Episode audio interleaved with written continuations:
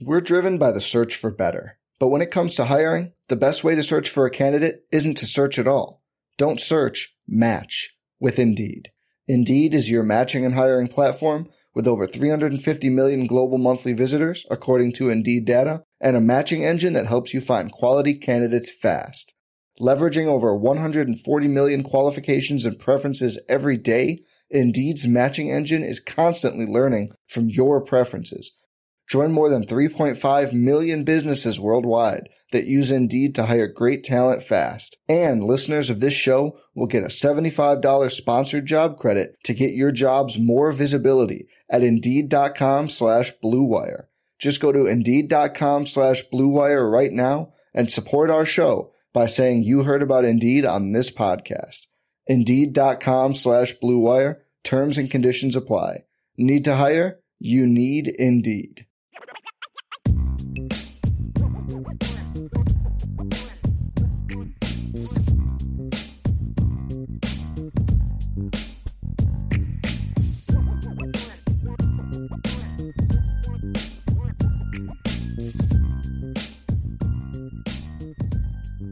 IB Nation, welcome back to another edition of the Irish Breakdown Podcast. That dude's Ryan Roberts. You know who I am. I'm Brian Driscoll. And we are uh, here, Ryan, to talk some Notre Dame football. It is our Wednesday midweek rundown. So we have some some really fun topics to talk about. Ryan and I were discussing them today, and there's just a, so much to discuss right now.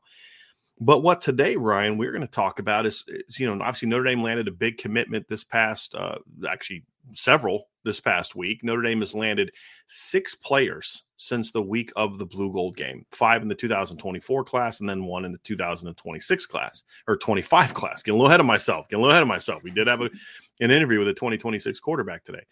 Uh, well, Ryan did. I shouldn't say we. He did all the work. I, I, lo- I, I love said, interviewing 14 year olds, man. Yeah, oh, so weird. it's so weird. But we're going to talk a little recruiting today, and we're going to talk about uh, several topics. Number one is what's the finish got to look like for Notre Dame, right? Off to a great start, top five class. I think right now, uh, I, am going to check it real quick, but I think they are number three on Rivals. I think they're number four on 24 7 Sports. No one cares what the on three rankings are, uh, but let me just check what those are. Uh, real quick. So, to that and, and rivals, Notre Dame is currently third, right behind Ohio State and Michigan at number one, ahead of LSU and Georgia, who are four and five. Notre Dame is also, when you look at the 247 team rankings, the composite, they are fourth, just behind Georgia. And then, of course, Ohio State and Michigan are one and two. They're ahead of LSU and Penn State. So obviously, Notre Dame's doing well right now, Ryan. If you look at their average star rankings, also a very solid number right now. Uh, Notre Dame is at, uh, doing very well, in my opinion, when you look at those things, when you look at kind of how they're stacking up against some of those other teams. So let's kind of dive into today how they're going to finish maybe talk about some potential surprises that we could see maybe come signing day. What would need to happen for that to happen? We're going to get into some team conversation. We're going to talk about which spring breakout players did we see that either flashed breakout or were just pure breakouts. Which ones are most important to the to this team in the fall for them to con- continue that success in the fall? And then the third topic is we're going to talk about the transfers. We're going to talk about the players at Notre Dame that transferred out and and and sort of what are the concerns about those players leaving? Not about the concerns about the team or if there's an issue. We all understand why they left and and i have no issue with why they left. I don't mm-hmm. necessarily agree with every player that left uh, as far as whether it was or was not the right decision in my opinion but i i think none of them were any you know there's a problem at notre dame that has to get addressed. It's just this is the problem of college football and Notre Dame is, is no different than everyone else, but more so looking at it practically. What are the concerns about each of them leaving? We'll talk about Buchner and Diggs and, and mm-hmm. Styles and Collie, since those are the guys that are the kind of the post spring guys that left. I'll be honest, I'm surprised more guys didn't leave. To be completely honest with you, I'm surprised more guys that are a little bit buried in the depth chart didn't leave. I think that, if anything, shows a little bit more good health of the program. That the only guys that left are guys that got beat out by other people or I think in Logan Diggs' case, that was, I mean, that's just been an issue for him since he got to Notre Dame. Uh, you know, it is what it is, just wants to be closer to home. I got no ill will for the kid. Played his butt off for Notre Dame this past year. It is what it is. What are the concerns, though? Practical concerns about them leaving. And then also what needs to happen in Notre Dame for them to be okay with those guys leaving? Because I think there needs to be a fair conversation, right? It's not so, wow, they're loaded there. Well, they're loaded there if dot, dot, dot. Right. Certain things happen, right? But if certain things don't happen, then it is problematic. And so we don't need to overreact to guys leaving, but we can also underreact at times. So we're going to kind of look at it from both angles today uh, and, and talk about that from a transfer standpoint as well, right? But I want to start off with some recruiting. I know that makes you happy. I, I want to talk about obviously right now Notre Dame is on the verge of they're they're building really a a third straight really good recruiting class and a second straight really balanced really good recruiting class. The reason I say that is I think the 2022 class was very good, but it had holes. No safety in that class, only one wide receiver uh, quality quarterback, but not to the degree, in my opinion, that they've gotten in, in the couple classes later, unless Steve Angeli proves me wrong, which I hope he does, because I like the kid. I think he's a great kid. Just I don't see it. I got to be honest. I don't see it on film. I, there's just I, I, don't see that tools. But there were just some there were some misses in that class, Ryan, at, at certain spots. Eh, but it was still a, a good, strong top 10 class. Last year's class, as everybody knows, I view that as a top five class. I don't care what the rankings say. There are not more than five you could argue six, but that's as far as I go about classes that I would trade for Notre Dame's. That that's how I evaluate it. Like who would I trade for Notre Dame's? And there's not that many. They're in the process of building another one, Ryan, but it will be determined by how they finish. So we're going to talk about the areas where we're really confident where things are, and then the areas where there's some legitimate concern about how they're going to finish, and then talk about some surprises. But when we first look at it, Ryan, there's no doubt they're in the process of once again building a really, really good class. And the key we've always said, you've got to stack them on top. Yes. And that's what the staff is in the middle of doing right now with the 2024 class. We're driven by the search for better. But when it comes to hiring, the best way to search for a candidate isn't to search at all. Don't search, match with Indeed. Indeed is your matching and hiring platform with over 350 million global monthly visitors, according to Indeed data, and a matching engine that helps you find quality candidates fast. Leveraging over 140 million qualifications and preferences every day, Indeed's matching engine is constantly learning from your preferences. Join more than 3.5 million businesses worldwide that use Indeed to hire great talent fast. And listeners of this show will get a $75 sponsored job credit to get your jobs more visibility at Indeed.com slash BlueWire. Just go to Indeed.com slash BlueWire right now and support our show by saying you heard about Indeed on this podcast. Indeed.com slash BlueWire. Terms and conditions apply. Need to hire? You need Indeed.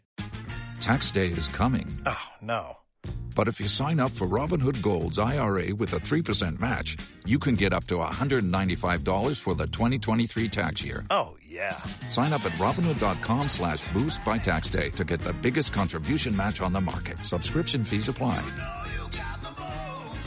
Investing involves risk. 3% match requires gold for one year from first match. Must keep IRA for five years. Robinhood Financial, LLC, member SIPC.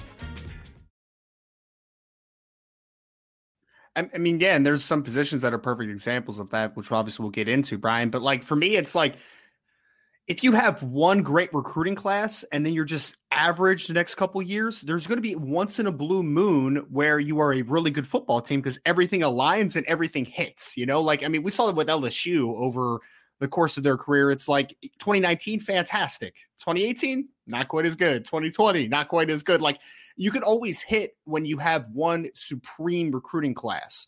The teams, though, that are sustainable, the teams that on a year to year basis are really good football teams, you think about Georgia, you think about Alabama, you think about Ohio State, even like putting them into that conversation, right? The teams that recruit quality talent on a year in and year basis because you have to ask yourself of why do they keep recruiting that way, right? One, they keep winning. Two, a lot of the players are comfortable with how the, how players before them were developed, right? Like it, we can say, oh, we want about the Ohio State quarterback thing go into the to go into the NFL, right? About that stigma, but it's a very easy sell for CJ Stroud to go to Ohio State when the guy before him is Justin Fields, for right. instance, right? It's like, well, wow, and the guy before him was Dwayne Haskins, right? Exactly. I mean, exactly, yes. I mean, because we talked about the Ryan Wingo thing yesterday. It's like, y- yeah, Ryan Wingo is hesitant on Notre Dame, for instance, because it's like, I don't want to be the next, you know, insert player that was good player at Notre Dame, but maybe not an elite player at Notre Dame. I want to be the Jerry Jeudy's of the world, right? I want to be those first round draft picks that are going to be developed in college and are potentially, you know, going to be the Ja'Marr Chases of the world at the next level. Like that's the trajectory they're looking at. So it's not a coincidence that the really good football teams continue to recruit very well because winning matters and development matters. And that's what Notre Dame is trying to show. You know, we'll talk about wide receiver here today, for instance, but Notre Dame is recruiting at a high level at wide receiver, for instance, despite not having a ton of production at that position over the last couple years, despite still trying to turn it to the next level. So when you look at that, I think that there's obviously not coincidences there, but Notre Dame, I think, is starting is trying to really stack not only the strong positions, but really trying to turn the tide and what people's perceptions are of certain positions, which I think will help moving forward, obviously. Let's talk about where Notre Dame is strong right now right? Um, what's the foundation of this class so far? Obviously, you've got a big time quarterback and five star on the IB board, uh, a guy that that is I think a top 40 player according to everyone except for on three, who's a little a little wacky with some of their rankings, obviously. And it's not an anti Notre Dame thing because they have Anthony Knapp, Knapp much higher than I do. They have Isaiah Canyon ranked higher than anybody else by a mile. So it's not an anti Notre Dame thing. I just don't think their rankings are consistent or make any sense. There's a ton of hypocrisy uh, contradictions, I should say, is probably a better term in how they do things. But five star quarterback, now a big time receiving class. All right, it was Cam Williams for like ten months of just Cam Williams, and now it's it's just it's outstanding. You've got Cam Williams, Isaiah Canyon, and now Micah Gilbert. You have a very good tight end, one of the, the best hands in the country at tight end. You have a very good corner class, or at least the potential of a good corner class. One guy I really like another guy in Carson Hobbs. I'm not as high on. I just have to be honest. I'm not as high on other people of the film, but people who I really trust to evaluate corners, even more than I trust myself in some regards, are very high on Carson Hobbs. Hobbs. So, you know, there's a lot of excitement I think on the Notre Dame end about that one-two punch at cornerback, and the defensive line class also has taken a big jump in the last couple of weeks, adding Cole Mullins and Bryce Young on top of Owen Wafle. Now, for me, Ryan, the two highest ranked guys I have in this class on defense are both defensive linemen right now. Cole Mullins is my number one guy. Owen Wafle is my number two guy, and then I have Leonard Moore number three.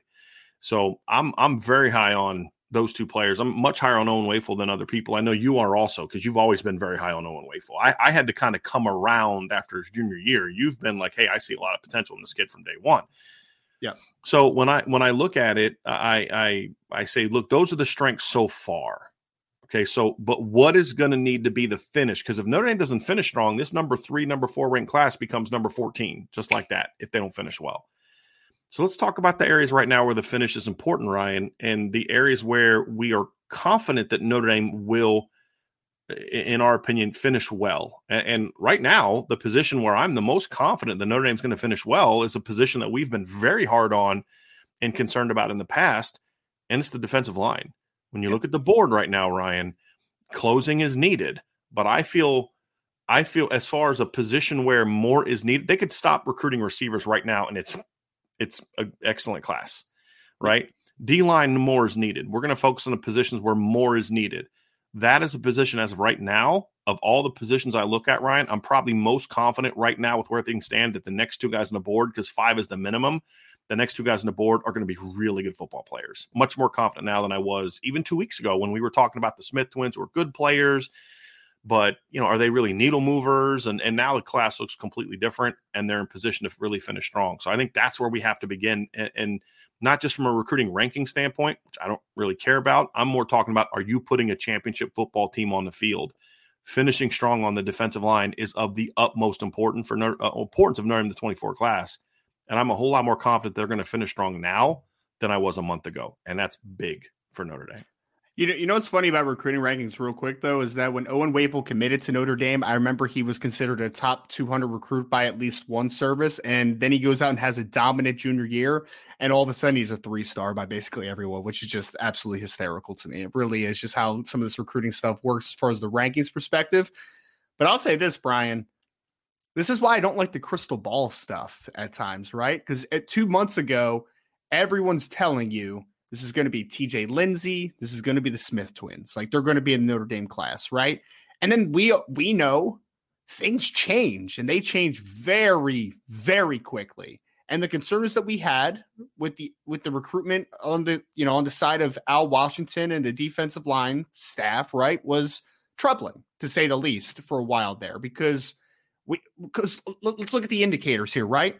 Two of the more talented players on the board Let's go with Justin Scott. For a while there, it was trending in a terrible direction with Justin Scott. And you're just like, man, that is a massive miss if you can't get a five-star defensive lineman out of the state of out of the city of Chicago, not the state of Chicago, Catholic the city school, of Chicago. At a Catholic school, a high a Catholic academic school. Catholic school. Yeah. wh- whose whose family is very pro Notre Dame in the academics piece and staying closer to home piece. Like it, it, there's a lot of things that align there. Now, flash forward to the present day, it's there's still a battle that needs to happen with Justin Scott, but you feel better about that battle right now than what you did, you know, a couple months ago as far as where it was trending. And then Elijah Rushing's another big thing, right? And, and it's not even the fact that like us predicting that they'll get Elijah Rushing in the end. I really just think that it is very telling and very positive the fact that Notre Dame has put himself back in the position with Elijah Rushing. The fact that he is going on an official visit, whether they eventually land or Elijah Rushing or not, for a while there, you just weren't hearing anything from the two sides about the optimism for one another, right? And then all of a sudden, Elijah Rushing, who was who's been on a visit to Notre Dame, an unofficial visit, who now has an official visit to Notre Dame, and then I hear a couple days ago that Elijah basically said Notre Dame is recruiting me as hard or harder than just about anybody that that Yeah. is recruiting me. So He said that that, to you. So this Yes, isn't something that we saw Yeah. somewhere else. He said that to you Yes. specifically. directly, yeah. So the fact that you are in a good position with one five star defensive lineman and then in another elite defensive lineman class, you are still battling with, and it is being it's being it's being it's being received well by a guy like Elijah Rushing. And then the simple fact of hey, a couple months ago you had one commit in the class at the on the defensive line, and that was the only commit in the class for a long time. All of a sudden you look and you say Bryce Young, Cole Mullins. Now it's like if you get Justin Scott and then you land one of, not even including Elijah Rushing for a second, but if you land one of Logan Thomas, who they're in a much better position with than they once were, or a Malachi Williams uh, out of Pennsylvania, who's another kid that Notre Dame is in a much better position than they were a couple months ago after the visit for the blue gold game. You look at that and say, man, like if you end up with Owen Wafle, Justin Scott, Bryce Young, Cole Mullins, and then one of the three other names that I mentioned, that's a dang good class, man. Yeah. like, it's really good. I want to address a couple things about this, Ryan. Number one is there's a narrative going on on our on our board to a degree of people saying, "Well, you should take back the things you said about Al Washington, or it was overstated." I said, "No, it wasn't." And I think by trying to kind of uh, retcon what had happened in the past, you're actually taking away from what he's doing now. Yeah. there's well, you know, look, it was his first year, and the boards are and like y- y- the, the, what you think you're saying is not is not actually what's going on. Saying, well, the, the board was pretty much finished. Well, that's even more inexcusable that you lost Jason Moore because you already had the rest of your class figured out, right? He did not do a good job in year one. And I think people trying to to spin the first year as some excuse for why he didn't do well. Well, why didn't that excuse matter for Chansi Stuckey? Why didn't that excuse matter for Mike Mickens his first year when he couldn't even go on the road and recruit his first year? So I, I just I don't I don't buy that, and I think you're taking away from what Coach Washington is doing now he didn't have success his first year. He knows that. And instead of making excuses or wallowing in self pity or blaming other people, he's like, okay, I'm at Notre Dame. This is the job I got to do. He's made some corrections in how he goes about it. Look, I was talking to Sean Davis the other day when he was having a conversation with Justin Scott, and he was talking about Coach Washington and how the difference in, in how they interact now from where it was before. That's a very clear difference, and it's being impactful. Right. So I think in life, to me, if I have a coach who's willing to say what I did wasn't good enough and I got to do better, that says a lot more about Al Washington as a man than just saying, well, the first year is just a mulligan because of whatever. account." And he was always doing this. It's just, you know, no, you're taking away from the fact that this is a guy that looked in the mirror and said, this is the standard I've set for myself. This is the standard in Notre Dame, and I'm going to work my butt off to meet it. And he's and he's do, he's starting to do it. So I think that's a much better story. It's also true than trying to retcon last year and making excuses for last year as if like, well, he's not doing anything different. It's just results are better because of whatever reason. I'm excited about the fact that he's made those changes, and that's what you need on this staff because we saw too many coaches in the past when things weren't going to go well, they would start making excuses. Well, the academics are too hard, or you know, this is just the kind of kid that we like, or whatever the case may be, or or we have to shop down a different aisle, or or he's not a Notre Dame kid. That was the end all be all, right? Well, he just wasn't a Notre Dame kid, meaning he wanted to win a championship. That that you know that is that what you refer to as not being a Notre Dame kid?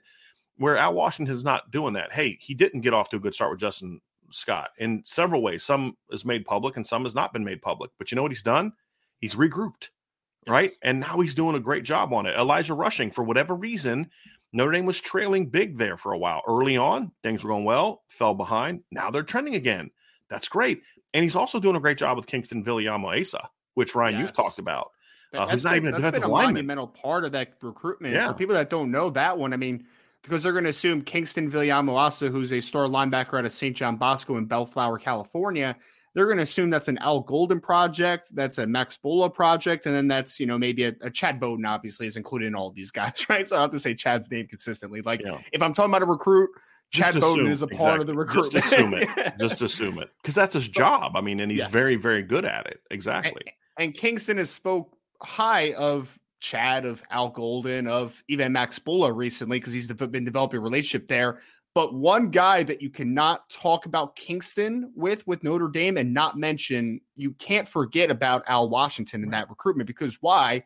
Al Washington was the linebacker coach at Ohio State, and he had a great relationship with Kingston before he came to Notre Dame. Let's also not forget this, Brian. One of the three top schools for Kingston is Ohio State. A lot of the reason for that is because Al yeah. Washington laid groundwork early on in that. And he was still there, that, right? That matters, right? So Al Washington has also been able to be a, be a big help in that recruitment as well. So if Notre Dame also lands Kingston in this class, talking about the linebacker position, you also have to give a nice little pat on the back to Al Washington there because he had a big assist in that one. There's no uh, doubt.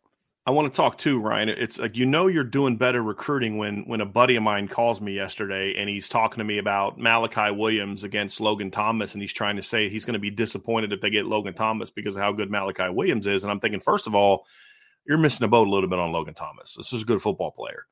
But second of all, like this is like first world problems that are so different than where we were a month or two ago.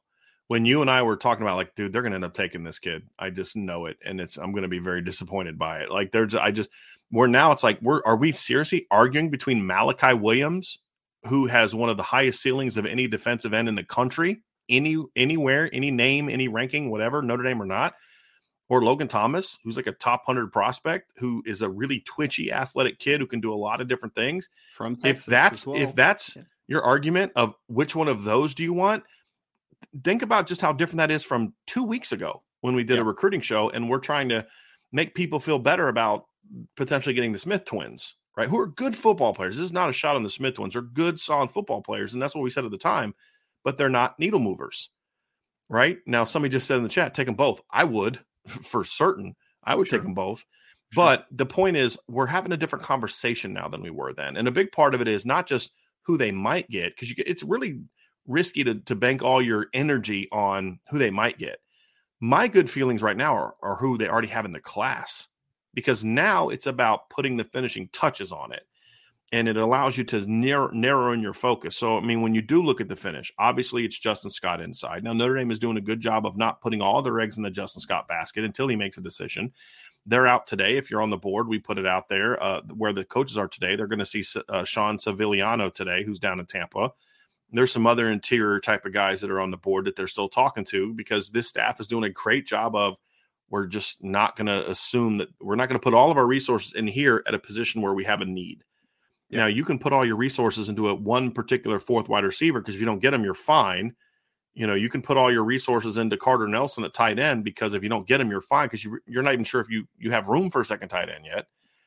But at a defensive line, there's still needs remaining. But now that you have three of the five desires, guys, there are some guys you can drop off the board. There are some guys that Notre Dame was looking at I won't say their names because it'll come across as disrespectful. But you know, you and I like, ah, they're solid players. There's some upside there, but There, there's some risk involved because they just they were far from finished products and didn't have the ceilings of a Bryce Young, who's also far from being a finished product. Well, now it's kind of like those guys are off the board now because they got high level talents. Bryce Young from an upside standpoint, Cole Mullins, who's a guy that I like right now, and also from an upside standpoint. So I feel much better about the defensive line now than I did before. It allows you to put more resources into Justin Scott and to Logan Thomas and Malachi Williams and Elijah Rushing, number one. So I think that's a great place to start, Ryan. And there's there's there's a chance if they finish the way that they need to, and again, they still have to f- prove it. I think this D line class is going to be a little bit more balanced than last year's. Last year's D line class had every bit the upside of this year's D line class. Even if they get Justin Scott and Elijah Rushing or Malachi or Logan Thomas, last year's D line class upside wise is every bit as good as this class upside wise. The difference is there's some higher floors in this class than last year, in my opinion. When you look at Justin Scott, who is not a finished product by any stretch of imagination, but at 6'5, 310, you're going to get away with things that you know 275 pound guy can't get away with yeah. as you develop uh, cole mullins has a higher floor in my opinion i think that malachi's floor is a lot higher now based on what i see of his body than it was watching his junior film elijah rushing obviously incredibly high floor so and it's a different style of player which is important as well when you look at the rest of it though ryan that's a position i feel really good about the rest of the positions honestly are a little bit more boy, this is going to be interesting to see how develop, how it finishes out, right? And I think when you look at running back, which is there's still a need there. When you look at offensive line, where there's still a need. When you look at linebacker, where there's still a need, and safety, where there's still a need. There's some there's some areas where boy, there's some question marks, but there's another position, Ryan, that I think that Notre Dame has kind of met their need numbers wise, which is something that could allow them to finish strong, and that is corner. Yep. The fact that they already have Leonard Moore and Carson Hobbs, Mike Mickens is going by to see Caleb Beasley today. That's another visit uh, to see to his school to check in on Caleb Beasley. They they can't actually talk to him face to face. I don't believe at this point in time. But now because you have those other two, you can put all your resources into the Aaron Scott, Caleb Beasley basket. And uh, they love Aaron Scott. Love Aaron Scott. But from everything I've been told for months, the number one corner they've wanted from day one is Caleb Beasley. He's still talking to him. He's still listening. He's been on campus. You, feel better about the chance to potentially flip him down the road. It's, it's not going to be easy, but now that this is all Mike Mickens has to worry about, you start feeling a little bit better about this one. So that's another position where, from a an impact talent standpoint and a recruiting ranking standpoint, that could be one that could have a big impact as as we move forward. Well, and I, I feel like we don't talk about him enough, obviously, on this show, but Leonard Moore was such a just massive get for Notre Dame, man. And I feel like we didn't talk about it enough at the time, at least from a fan perspective. Because again, I remember when he was committed to Notre Dame, there were literally a bunch of people in the chat like, "This is a three star kid. This is a three star kid. Notre Dame can do better." And now we're sitting here as he's rated as a top 150 kid by at least one service. And you look at that, you say, continuing the trend in Texas, getting a 6'2, 175 pound kid with length for days, good movement skills. Leonard Moore is a really good football player, and Carson Hobbs has upside as well to develop on the next level. Like there's no doubt about it, right? So you have two corners in this class. And if you ended with a Leonard Moore and Carson Hobbs, we know that the Notre Dame staff and Mike Mickens are very high on both of those players, and they would be ecstatic for having that. But that also gives you a baseline, which I think is the most important thing. It's a baseline of I know who my guys are in this class. I have my needs met, like you said. Now Mike Mickens could say, you know what, guys? We know who our, our target is now, right? Like we know who our two guys are that we really like. We know who the guy, though, that we have a really high opinion on in a Caleb Beasley. I am going to put my emphasis and my energy on that kid. Because if you get a player like a Caleb Beasley at some point to, to flip from the University of Tennessee, then Brian, I mean, this completely changes my opinion of this cornerback class. I like it already.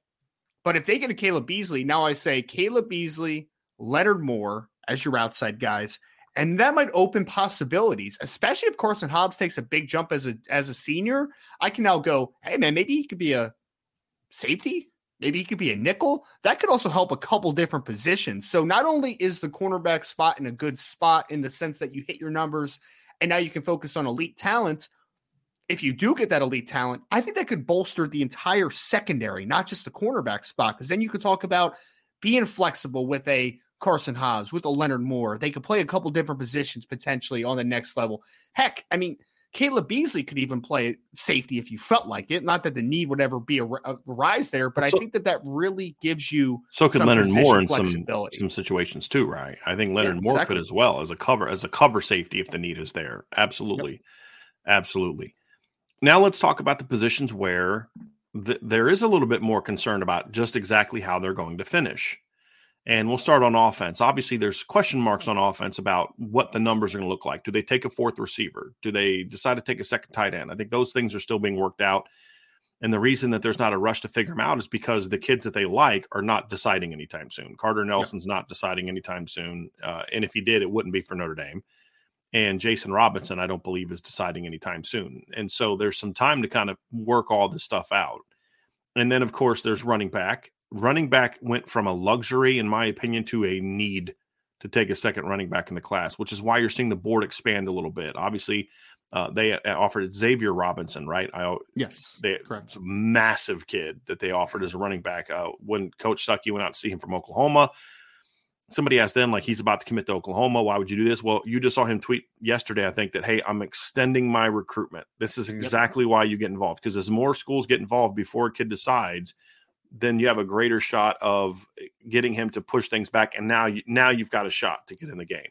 And now he's taking his official visits. Yeah, correct. And and so now Nathaniel Palmer is a guy that they went down and saw today, who's a, a, a really talented back in his own right. You still have Darian Dupree on the board. Anthony Carey and Kedren Young are coming up in June. Right now, Ryan, I'm confident they're going to land a second back. My question mark is where on the board will that second back be? Sure. Because it's one thing to just land a guy for numbers, it's another thing to land a guy with impact talent. And you know, we talked a little bit about this in a previous show at running back. I mean, right now the the the goal right now is you've got to get one of Kedren Young or Anthony Carey. Obviously, Xavier Robinson's a guy that that you just now got a relationship with, but to me, those two guys are the must get so far in this class, right? I mean, of guys that right now you have a realistic shot at. I I don't view them as having a shot at Xavier Robinson right now, Ryan. I mean, I think you just you just got on that kid, right? Yep. And he, when he announced the officials he's taking, he didn't say he's taking one to Notre Dame. He said he's taking was like Oklahoma, Oklahoma State, was it like TCU, something like that. Yeah, I think yeah. was like the third one. So Notre Dame's not in the game yet, but at least they have a shot to get in the game. He's a he's a talented back. I mean, don't don't get it twisted. Uh, he's a very talented back at 225 pounds. I mean, that's a, a, kid put up monster numbers last year. You know, he reminds me of at, at, a high school. He reminds me of a bigger version of Quinshon Judkins when I watched Quinshon come out of high school because Quinshon was a guy too that just wasn't fast. He just had great feet, great vision, and he just knew how to find holes. And that's how Xavier Robinson is as well uh, stylistically, just a much bigger version of what Quinshon was. Because I had Quinshon as a four star coming out of high school, right? Because yeah. Notre Dame was actually recruiting him for a while. This was before you came on. So this is a position right now, Ryan, that that is a little bit in flux. We're going to have to see who comes up for June. It's it's it's there. This isn't going to be settled anytime soon. It's going to be settled in June. Offensive line, though, Ryan, this is yeah. one right now that there's a lot of uncertainty because we just don't know where things stand with some of their top prospects. You know, Guerby Lambert, uh, Styles Prescott, Grant Brix. Now they will be out to see Grant Brix today and tomorrow. See his high to his high school today and tomorrow. They've been out to see Kevin Haywood. They've been out to see. Uh, I think Al Golden is not Al Golden, but Joe Rudolph. I think he's going to see Aiden Lynch at some point in time. They just went and checked out a North Carolina offensive lineman they were just they just saw Aiden Lynch, I think, two days ago. Or okay, and, and then ago, there's another North Carolina kid that they went and saw the day that they that they were looking at that they went and saw Sullivan Absher. So I, I don't know who the next two offensive linemen are going to be. They really they they and they need two now. Uh, originally they were going to get away with taking three, but the reason you need two now is because neither of the two guys you offered are tackles. And if Notre Dame is going to try to convince themselves that that Anthonie Knapp is a tackle, I'm just I'm concerned about yep. the evaluating ability. He's got some tools. I they like him more than I do. It's fine. It's all good. I see some tools there.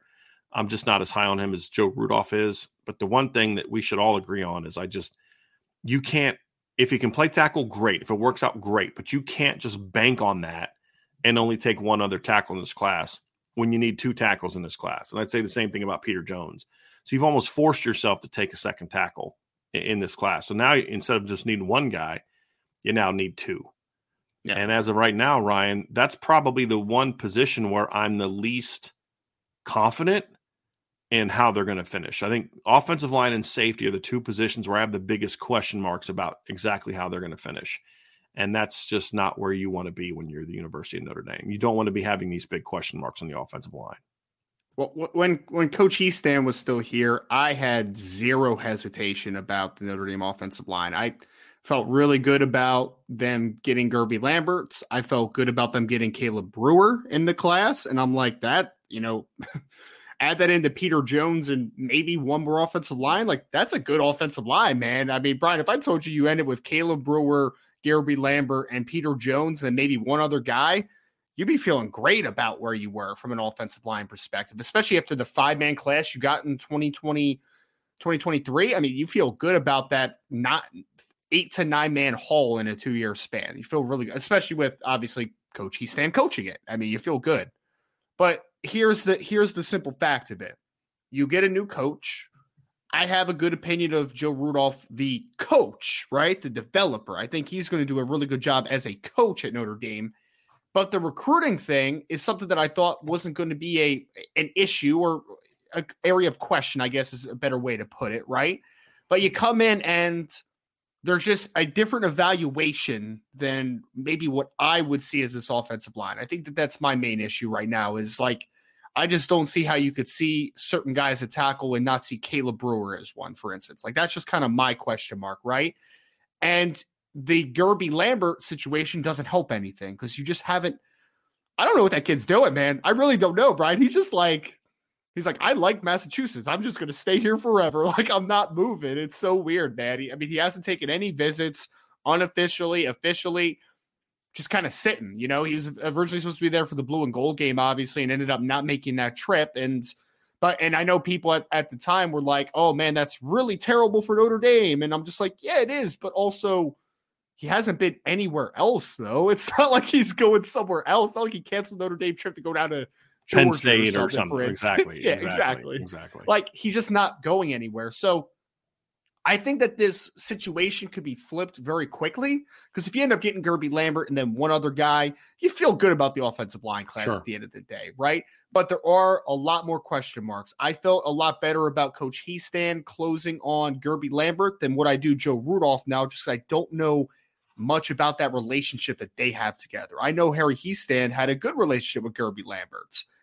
The other on the other side, I'm not sure what Joe Rudolph's relationship is with Guerby at this point.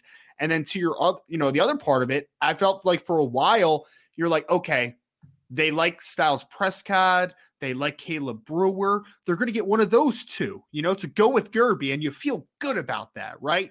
But now the situation is Style Prescott, who is a guy that Notre Dame has liked for a while, he's just kind of in limbo right now, right? Like for whatever reason, a, yeah. a decision has not been. He's made. still talking about taking more visits this summer, yeah. and you know, it, it's a yeah, it's it's it's interesting. I'll just leave it that way.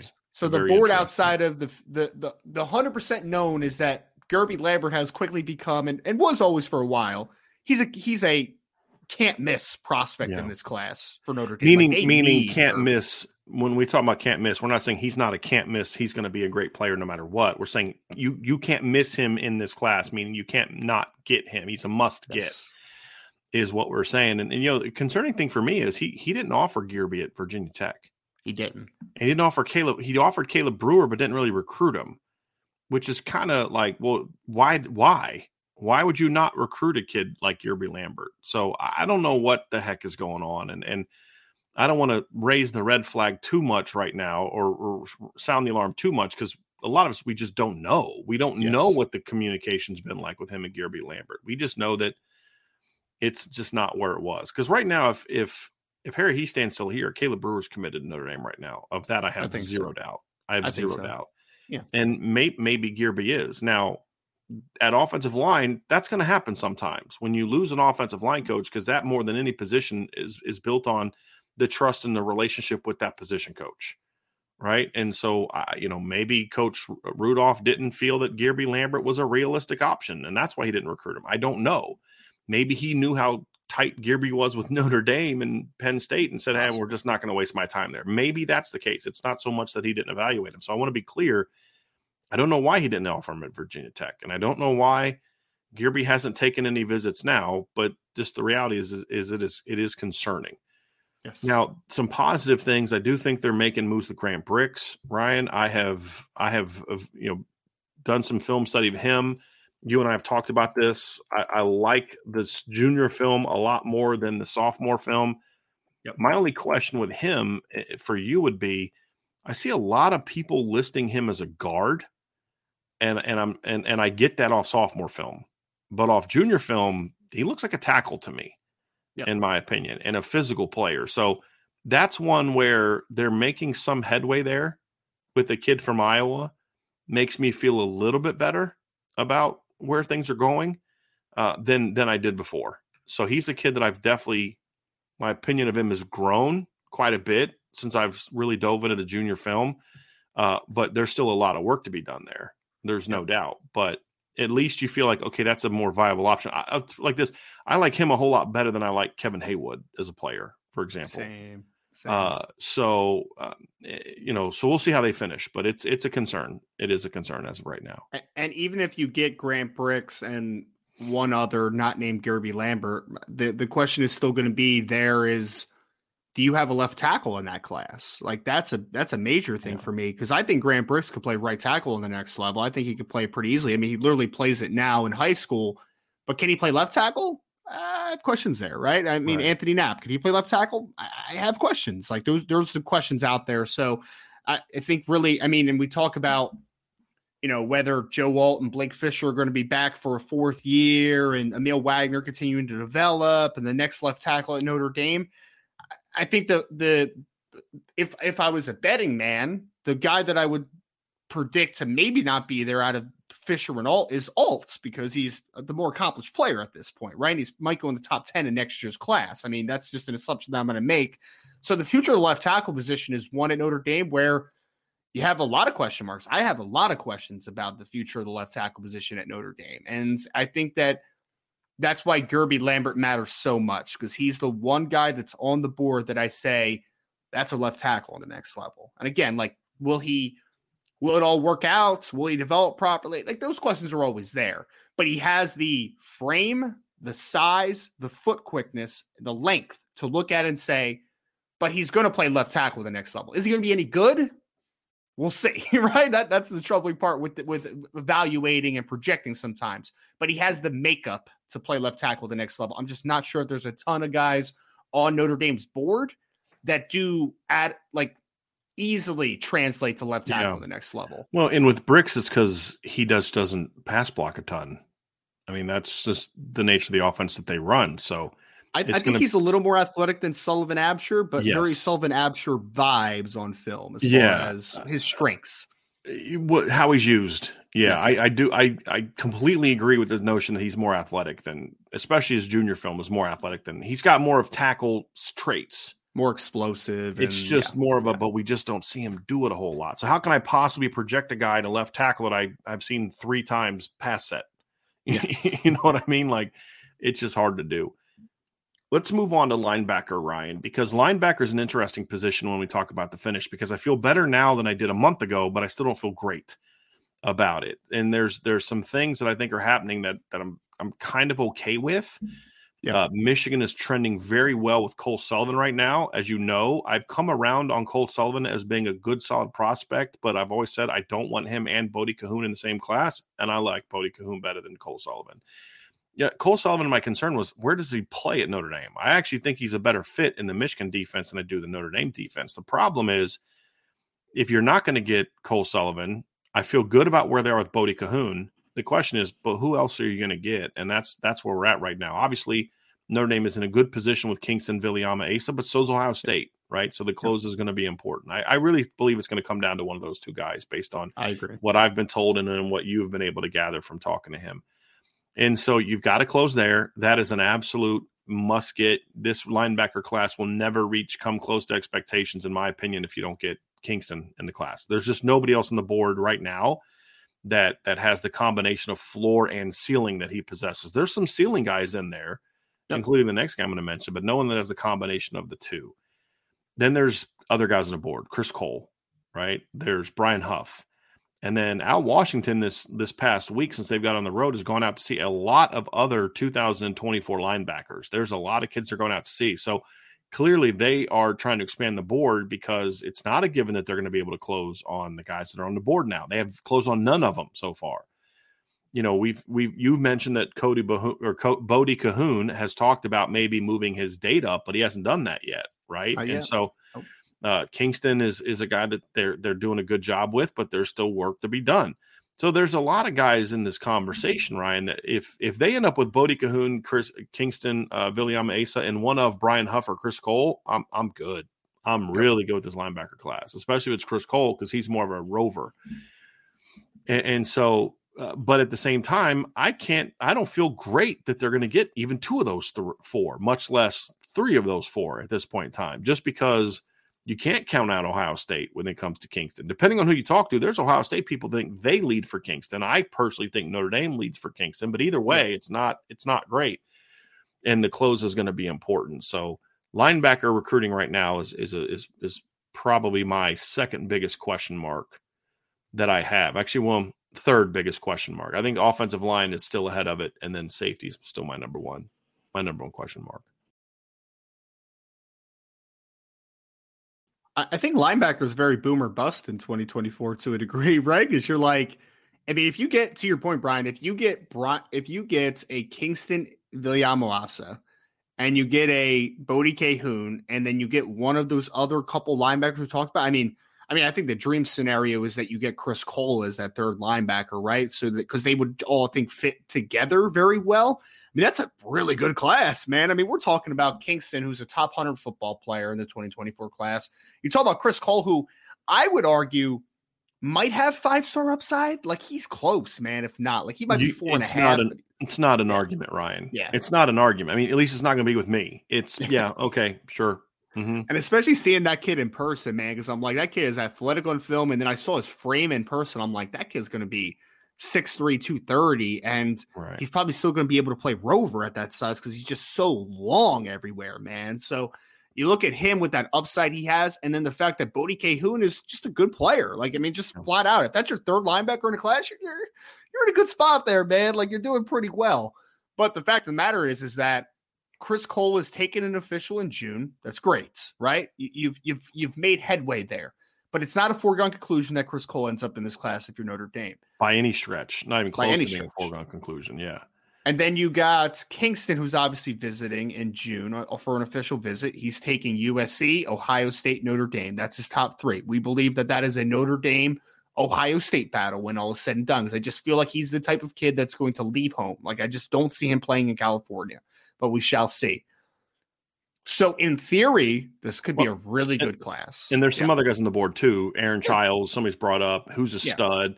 But there's, I mean, he's scheduled a visit, but I don't even know if he's going to still be uncommitted by the time we get to invade. You know, and and never know. They're so far behind on that kid right now that it's, yep. you know, and, and, it's telling that so far they've been on the road now day five and they've yet to go out and see Aaron Chiles. I think that tells you everything you need to know about where Notre Dame thinks they are with him. I, I love him, but they're just Oh, great player. There's just never been much interest from him, and he set up a visit to Notre Dame, but it's like, okay, we'll we'll see. We'll see if he actually yeah. makes it. I'm at the point now where it's like if he if he shows up on campus, I'm going to be surprised. I'll be very pleasantly and happily surprised. Sure, but I'll be surprised. That's why we're not focusing on like Aaron Chiles, like Sammy Brown's another one. They're not getting Sammy Brown. We're trying to They're be not. realistic with guys that are on the board right now. We could because we could have talked about Brandon Baker on the offensive line. They offered him. I guess anything can happen, but they're not going to get sure. Brandon Baker, right? We're trying to give you realistic, realistic options right now, and Sammy Brown's not a realistic option at linebacker. Aaron Chiles right now is not a realistic option at linebacker, and that's what makes it a little bit a little bit challenging. Is that you've got to? This is one of those positions where you've got to hit the inside straight, and that's hard to do in recruiting. And eh, I'll say this, you know, Ryan, there's a chance that if you land the right guys, you're landing a class whose upside is every bit as good as the last two. Yeah. Because I'll stack Chris Cole's upside up against anybody that Notre Dame's landed in recent years. Yeah. Now his floor's on the lower side compared to other guys, but I'll put his upside up against anybody. And you know, I mean, Bodie and and and um, Bodie and, and Kingston both have high upsides. I don't know. I, I don't have Kingston as a five star upside guy right now. Ryan, I was like four and a half. I think he's like a top fifty kind of guy upside wise.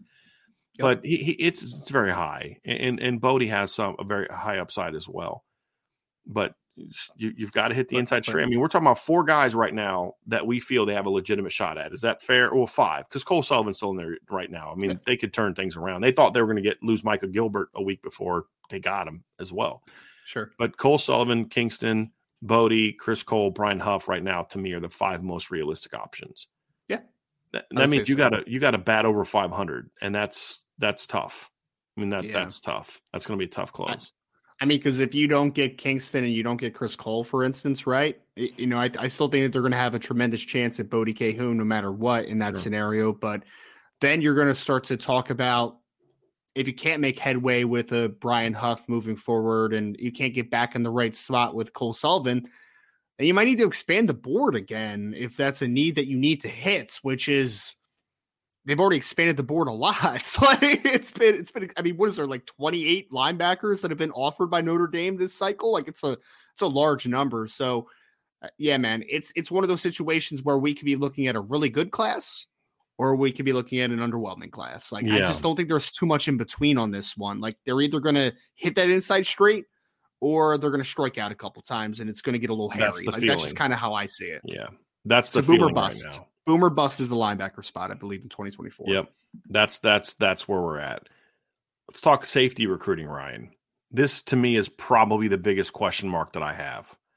It's either this or offensive line to me.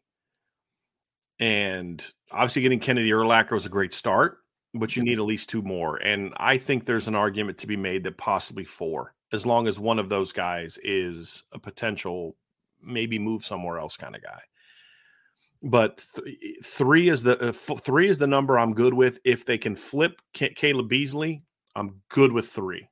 Yeah, good with three safeties.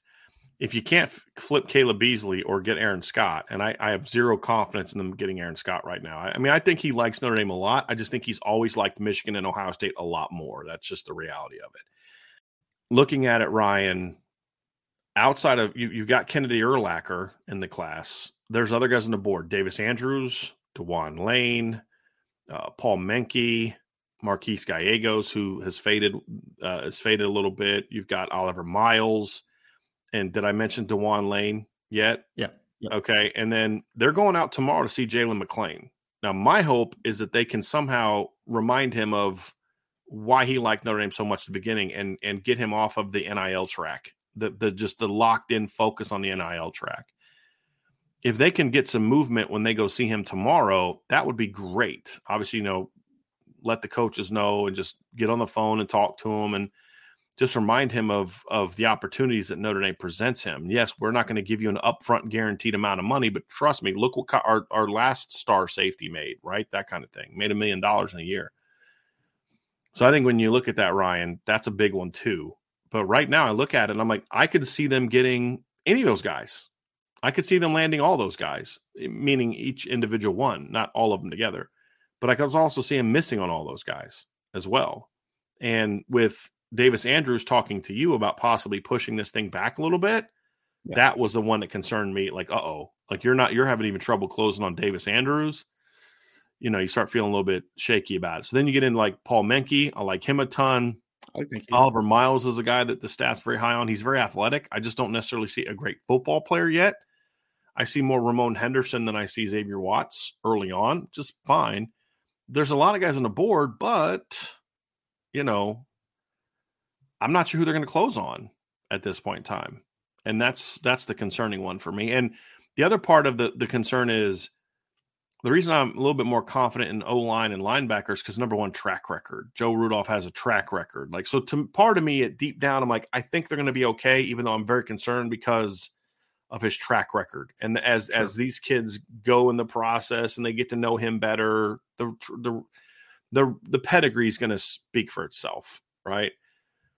And linebacker, it's like, yeah, once Marcus Freeman starts really ramping things up and get and getting involved, and as these kids get to know Max Bullough a little bit better, you know, that's going to help as well. So there's at least there's a track record involved. Safety, with all due respect, Chris O'Leary's track record is not good as far as closing. It's not good at all. I mean, especially with top level prospects. I mean, he couldn't close on Xavier Nwankpa. He couldn't close on Peyton Bowen. And I don't fault them for that, but it, it just is what it is. They didn't get Peyton Bowen. I mean, I'm not saying, oh, Chris O'Leary screwed it up. I don't know what he could have done different, but the fact is he didn't get him. Right. And and they got Adon Shuler and Ben Minich who are good football players, but there's also a lot of high level safeties last year that they did miss on. And so now you're in a situation where I like Kennedy Urlacher. He's a good football player, but you've got to build on top of Kennedy Urlacher, if you know what I'm saying. Yes. And I just I don't know. I don't feel great about where they are in that regard with closing. Now, the good news is there's a lot of really good safeties they're involved in. Yep. Right. If they get two of Davis Andrews, Dewan Lane, uh, Paul Menke, um, trying to think of, I'm forgetting some of the safeties on the board. Jalen McLean, Marquise Gallegos. Uh, eh, like to me, Gallegos is more on the Kennedy Urlacher level. Once you got Kennedy, for disagree. me, Gallegos would be off the board for me. For me, like that's the floor. Kennedy and Gallegos were the floor. Now that you got Kennedy, who I think is a better player than Marquise Gallegos, it's got to be better than him. Or a guy like Oliver Miles, who is not a better safety than him right now, because he's more of an athlete, but at least has a really high ceiling. He's got really good size. He's over six one. He's got tremendous track times, like tremendous track times. It, it's got to be a guy like that uh, uh, with a much higher ceiling, or a guy that's just a much better player, Dewan Lane and all those guys. If they get two of the group that I just mentioned of of Lane, Andrews, Menke, Miles, and Jalen McLean, which is where I think the board is. If I'm for, if I'm forgetting someone, Ryan, uh, let me know. But if you can get one of those guys, then two two of those guys, then then they're good. It's just right now, if I were to tell you who of that group do you think they're going to get, you, you'd let me guess. You'd say maybe Davis Andrews, and after that, I don't know. Yeah, am I correct? Yeah, yeah. I mean, I mean, because I'm I'm like just working through my head a little bit. I mean, for a while, I I like Notre Dame's chances with Jalen McLean, but we've talked about that obviously that like that a little bit of that fade. Hopefully, Notre Dame can turn that one around. To your point, Dewan Lane is a player that's interesting because there just didn't seem to be any traction early on, but obviously they got him to come on a visit and things seem to be going in a better direction there. But ultimately, man, this is a troubling area on this team. One, because you need numbers. Right. You're in a bad spot. Yeah. I mean, they, they, need to go into the transfer portal this offseason just because they the numbers are not great at the safety position. And then also, you've missed out over the last couple years on a couple high impact safeties on the back end yeah. from a recruiting perspective. Like you need not only numbers, you need high impact talents. You need it. So adding those both together with the fact that you not, the the safety board is a little bit all over the place right now, that gives you some hesitation or some question marks that are going to follow. Obviously, again, this is another one where you could feel a lot better about it if just one or two things go your way, you can feel a lot better about it. Or the board might have to expand again. like, yeah. And it's already starting to, Ryan. I mean, they offered a kid today from Louisiana. Now, I don't know where they are. I also know that they're still recruiting Jason Mitchell, but I mean, yeah, there's nothing there though. You know, I, I, he, I put him in the, he, he's talked about visiting for an official this summer. Yeah. But the reality is, I put him in the same category as Aaron Chiles. Okay, sure, I'll believe it when I see it. Number one, but number two, just because you're coming on official, like Richard Young came on an official. Yes. You know, like what does that mean? Was, not that the most random official of all time? Yeah, by the way, it was, it was Richard Young. It was. it was. Um, you know, but the reality is, is, is they've got to they've got to close strong. Now, again, there's good guys on the board. I'm not I'm not worried about the board. I, I like the board, Ryan. It's just I don't have a lot of faith right now that they're going to be able to close on that board because there's two problems working against you. Number one is Chris O'Leary, for whatever reason, just hasn't been able to close on those guys. Let's just be honest, he hasn't. And and I would argue that if you look at the two guys they got last year, other coaches played as big of a role as those guys getting their name as Chris O'Leary did. Not that he doesn't deserve any credit; he does deserve credit. But you you got to know Don Shuler very well. Marcus Freeman not being the head, if Nar- Marcus Freeman's not the head coach, I don't know that Adon Shuler's at Notre Dame, especially once the Georgias and the Bamas and those schools. Like when he committed to Notre Dame, he wasn't planning on committing. It was just a combination of Notre Dame being Notre Dame and Marcus Freeman being Marcus Freeman being Marcus Freeman. Right? Chad Bowden had a huge role in getting Ben Minich to Notre Dame. Now, Coach O'Leary played a role as well. I'm not trying to take it away from him, but he hasn't shown himself to be that dynamic recruiter that can go out and do that. Very good position coach, in my opinion, but just hasn't been able to sell himself the way that you'd think a guy that Uh, developed a first round NFL draft pick and and has you know got the production he got out of the roster they had last year has turned a converted corner and a converting wide receiver into a safety tandem that went out and helped you beat South Carolina just hasn't tracked. Hopefully, this is the year that that happens. And if you know, give me Davis Andrews and Dewan Lane, or or Davis Andrews and Paul Menke, or Dewan Lane and Paul. I mean, there's a lot of combinations that can make this really work, Ryan. And it's just going to be a very important thing. Get that done. It, it, you know, very important. And it's probably the position I'm the least confident in right now, just based on track record. But I do like the fact that it's a good board right now. Yeah. It, it is a really good board right now. And you're right, though; they may need to expand it as they try to find it, which is which would get. If you start seeing them throwing out a bunch of safety offers, get worried because it means they don't think they're going to close on the guys that they have. Yeah. Yeah. And it's, I mean, it's it's going to be fascinating to watch, obviously, because again, this is one of those not quite as boomer bust as linebacker, because I actually think the linebacker position, if they close on the couple of guys we talked about, I think it could be have a little bit of a higher ceiling than what the safety position is going to end up being if they hit like a little bit of a home run there. But I still think that you are it's there's not a lot of middle ground for this safety class, in my opinion. Like this is either going to be a good to very good safety class, or it's going to be an underwhelming safety class where you're going to have to go to some plan B or plan C options. Like that's kind of where you are with the safety position. And to your points, Brian, there have been some questionable recruiting from Al Washington that we've talked about in the past. There's been some questionable recruiting from Al Golden in the past. But you know what both those guys have done before in their careers at some point? They have recruited at a nice level. They have at times, right? Chris O'Leary, you have no proof that he can recruit at a high level. You have zero proof about it. I, I, I think that there's a lot of proof that he can coach football well, which is great. But we know that college football is not just a on field experience, right? Like that's the NFL guys. The NFL, that's about being able to coach and put guys in proper position and be able to win that way. But college football is predicated on recruiting at a high level as well. And it, eh, eh, there is some question marks, obviously, at the safety position. But the other positions that we have question marks on, you mentioned Joe Rudolph as well, right? Joe Rudolph has recruited very well at times in his career. Al Golden has recruited very well at times right. in his career. Al Washington has recruited very well at times in his career before Notre Dame. Chris O'Leary, there's just not a track record, and there's not something to give you optimism that he can get it turned around. There's just it's question marks right now, and you can't can't lie to yourself about that. There is question marks. Doesn't mean that he can't prove you wrong, right? It can't pr- can't mean doesn't mean that he can't be a really good recruiter, but until he does, there are question marks, which is okay. Yeah. It's just that's the facts, though. It's a, it is a fact right now. If he can if he can land a really good class this year, you're I think it could be some the start of something. That's the big thing with Chris O'Leary is because if he can start getting higher level players, his ability to coach is going to start shining through even more. And that's the thing is like look if he can you know develop Adon and Ben Minich and and if Xavier has the jump that we hope that he can have and then you can if you're able I don't care I don't care if Chris O'Leary gets zero credit for bringing in the safety class this year. I don't care. Get him good safeties because. I think the guy can coach. That's the thing. I think the guy can flat out coach. I just don't know if he can bring in the best, you know, the top players. Like with Mike Mickens, Mike Mike Mickens can flat out coach, but he's also proven he can flat out recruit as well. Yes, Chansi Stuckey has proven he can recruit at a high level. His coaching has been good so far. We need to see it take another jump next year so you know, but but it's it's it's the dual threat aspect of it that is needed. Deland McCullough has shown he can do both at a very high level.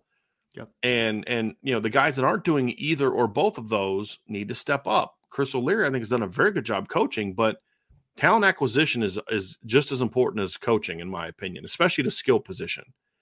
And I don't care about top hundred guys.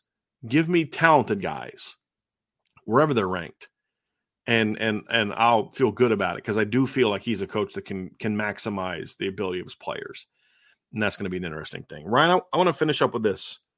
Let's talk about one one potential surprise recruit. Who could who could you see someone right now that we just don't think Notre Dame's in a great shot at right now on both sides of the ball that we could see Notre Dame getting when it's all said and done. So let's start on the offensive side of the ball. So a guy that, again, not a guy that they're second for right now that we think they're going to get, but maybe someone that we're not talking a lot about or or that people aren't talking enough about, or a guy that we don't is not someone that people are trending to Notre Dame, those type of things on each side of the ball. I have mine, Ryan, on offense. I'll let you start off and, and give me yours just in case. So I don't want to steal your thunder in case we have the same guy. I think it's got to be one of the running backs. Like it has to be on offense because the way I look at it right now, Brian, is if you do push the wide receivers to four, I feel pretty good about Notre Dame getting Jason Robinson. And we've talked about that a ton.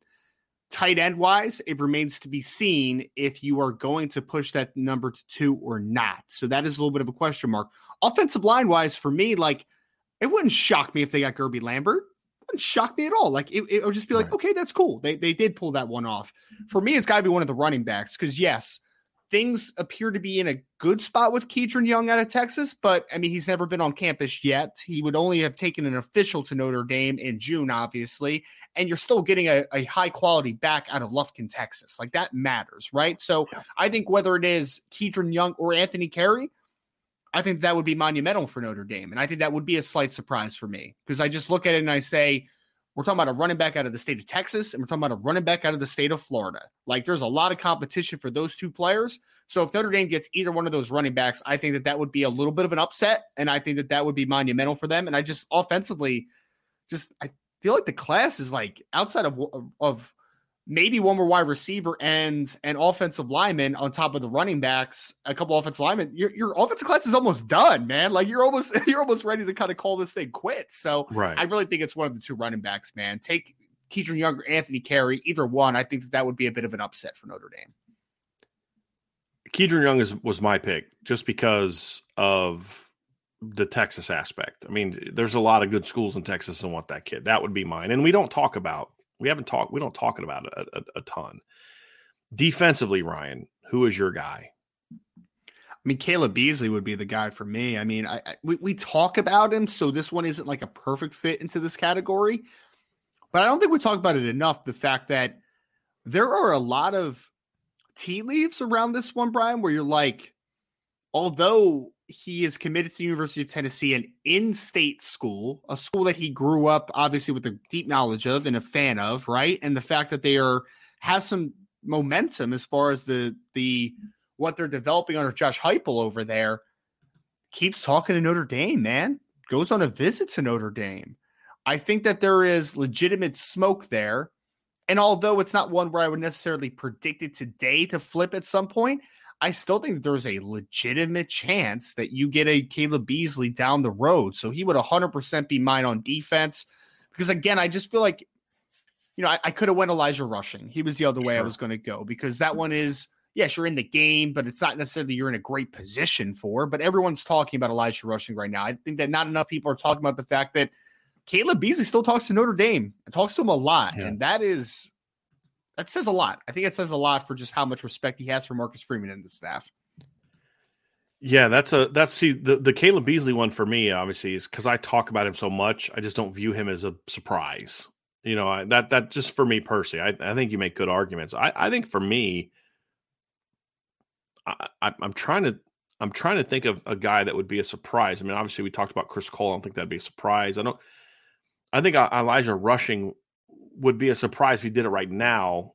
But I think by the time we get to the visit, it, we'll, we'll know if Notre Dame's a player, and it you, you know who would be my second on the list? Yeah. A different guy is is Malachi Williams. Would be yes. I, I think still a surprise. That's right? where I, I was going to kind of go. Yeah, yeah. I mean, because yeah, with, with, Elijah Ryan, it was he had Notre Dame in very high regard early. It's now yes. getting back to that.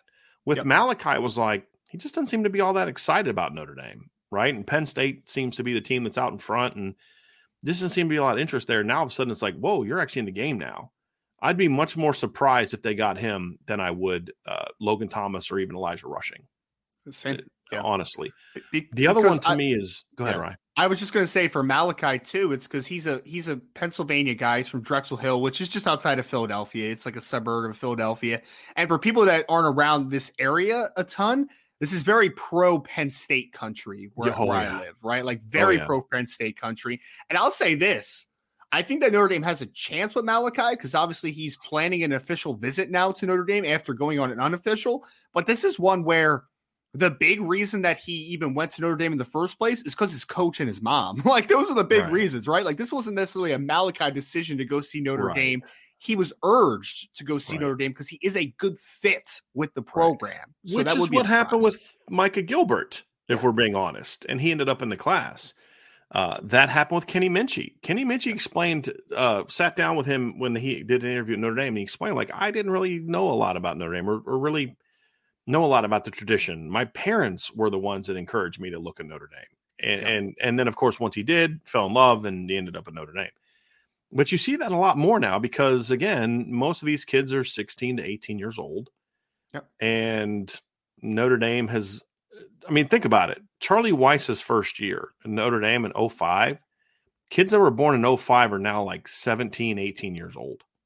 right. They, they were born in Charlie Weis's first year. The kids that are being recruited now weren't even alive when Ty Willingham was the coach, much less Lou Holtz. Right. And so that tradition is still alive more in the parents than it is the kids. And then, of course, the kids learn to respect the tradition and all that kind of stuff. And Notre Dame's recent success has been good. And so to me, uh, my surprise, however, is going to be a safety it's either going to be Dewan Lane or a guy that's not really a guy we think is going to be. And I don't know who it is, but there's going to be some. I'm predicting that some safety that we're thinking Notre Dame doesn't have a shot at right now, whether it's Dewan Lane, Jalen McLean, or some you know Jason Mitchell. Like right now, would floor me if Jason Mitchell even showed up this summer, much less pick Notre mm-hmm. Dame. There's going to be some safety like that that we don't know about that's going to end up eventually jumping on board. That's my surprise pick that it. could also be a little bit more wishful thinking, Ryan, than it is necessarily a surprise Amen. prediction. But I just have this feeling that that's going to happen as we move forward. And I think a lot of it's going to be because those guys are going to see what's being built in front of them. Yeah. And and it's going to be like, okay, I don't know a lot about this guy O'Leary, but you know, he seems to have done a pretty good job here. Kyle Hamilton speaks highly of him. But man, look at that D line they're putting together man, look at that linebacking class they're putting together. Boy, they got some pretty good corners that they've recruited. You know what I mean? I think that's going to be the thing that's ultimately going to uh, allow Notre Dame to close on somebody big at safety. That's, That's going to surprise us all. Jason Mitchell is a really interesting one, Brian, if that ended up being that way, because one thing is that he was a he played at Serra, but he transferred to St. John Bosco for his senior year. So if they get Kingston Viliamu-Asa, it's like mm, talk to your boy, man. Talk to You see what I'm saying? So like that's what I'm like, dude. yeah. They got Justin Scott, they got Kingston, they got you know, they got Logan Thomas or Elijah Rushing or Malachi Williams or you know, and all of a sudden it's like, hey, hold on a second now. Well, uh, Yeah. Let's let's look at this thing. If they if they flip Caleb Beasley or something like that, think the momentum that would come there. So I think it'll be something like that that'll that'll be the thing that that kicks them over. And, and I really feel, and I could be completely wrong about this, completely wrong about this. But when I when I look at this group, Ryan, I, I look at it like this. I believe that once Chris O'Leary kicks the door down from a recruiting standpoint, it's going to be a flood. I, I Yeah. really do. Once he, because I think what it's it's going to signify a couple things. Number one is he's finding his recruiting group. Because what you have to understand about Chris O'Leary, Chansi Stuckey didn't have a very long track record of recruiting, but Chansi Stuckey was a big recruit, and Chansi Stuckey played the NFL for a number of years. Yep. He has a he has big time experience. Chris O'Leary came to Notre Dame from a Division two school at Florida Tech. He played at Indiana State. This big time football is new to him in a lot of ways, and he's still learning how to communicate with these guys that you know, Marcus Freeman played at Notre Dame. I mean, excuse me, played at Ohio State, right? Al Washington played at Boston College. Al Golden played at Penn State. Chansi Stuckey played at at uh, Clemson. Yeah. Gino was a is the all time passing leader at Cincinnati, right? He's Deland McCullough played it. Where did he played it? Um, Deland played at was it Miami of Ohio? Miami, Ohio? Yeah. Okay, Yeah. but he's a, he was a D one guy. He's won a Super Bowl. He's coached at USC. He's coached in the Big Ten. The point being, all these guys had a, some level of a track record. Mike Mickens was the, is the closest thing you could get to it, but even because he was at Cincinnati and Bowling Green, but again, he played at Cincinnati under Brian Kelly. Yeah. He played on some really good teams there. And O'Leary's still really young, too, Yes. man. Like he's a very young guy Right. I think he's Yeah. still learning. Right? Yeah. So people say, why do you give him a pass? Because Al Washington's 35, 36 years old, who's been coaching a decade. Chris O'Leary is like 27, who was a GA two years ago. You know what I mean? Like, so I'm going to give him a little bit more of a pass, but I feel like if he does kick the door down, it means a couple things. Number one is the kids are finally buying into the product on the field. They're saying, like, wow, that guy did a good job getting that guy able Right. to play. Like, what can he do with me? But it also would mean that he has found his way. How do people have asked, how do you be a good recruiter? It's just about can you relate and communicate? And a lot of co- young coaches think relating means when I, I'll just be honest, when I'm a white coach talking to a black kid, I got to change how I talk.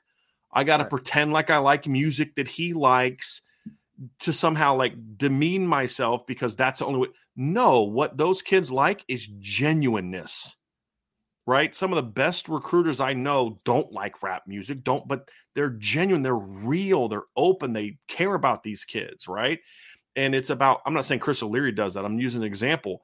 It's about how do I relate to these kids? How do I communicate to them? How do I build that connection with them that can get them to trust me when I don't have the track record that Kirby Smart staff has at developing players, that that Alabama staff has it developing players, that Ohio State staff at developing players. How do I get that?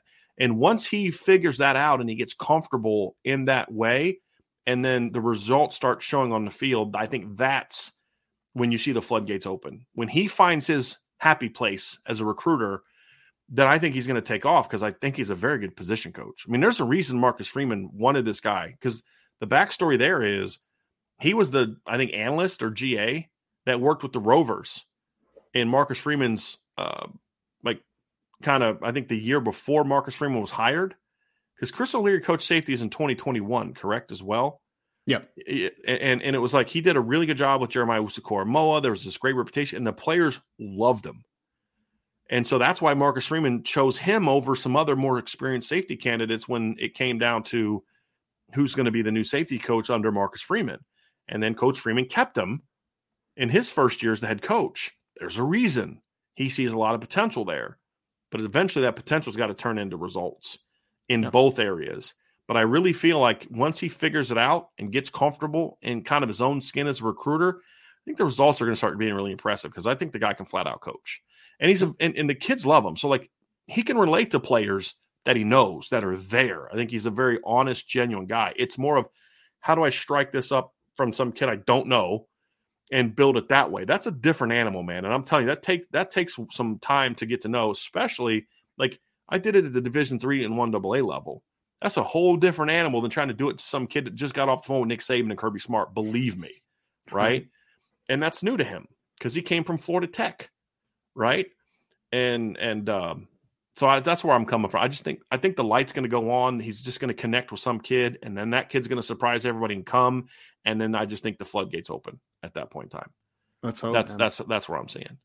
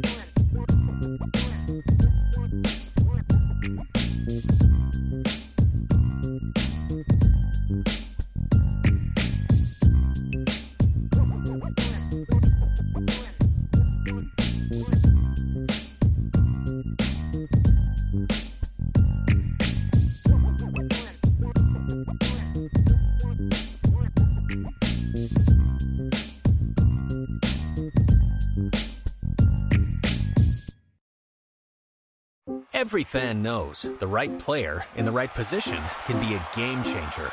Put LifeLock between your identity and identity thieves to monitor and alert you to threats you could miss. Plus, with a U.S.-based restoration specialist on your team, you won't have to face drained accounts, fraudulent loans, or other losses from identity theft alone. All backed by the LifeLock Million Dollar Protection Package. Change the game on identity theft. Save up to 25% your first year at LifeLock.com slash aware.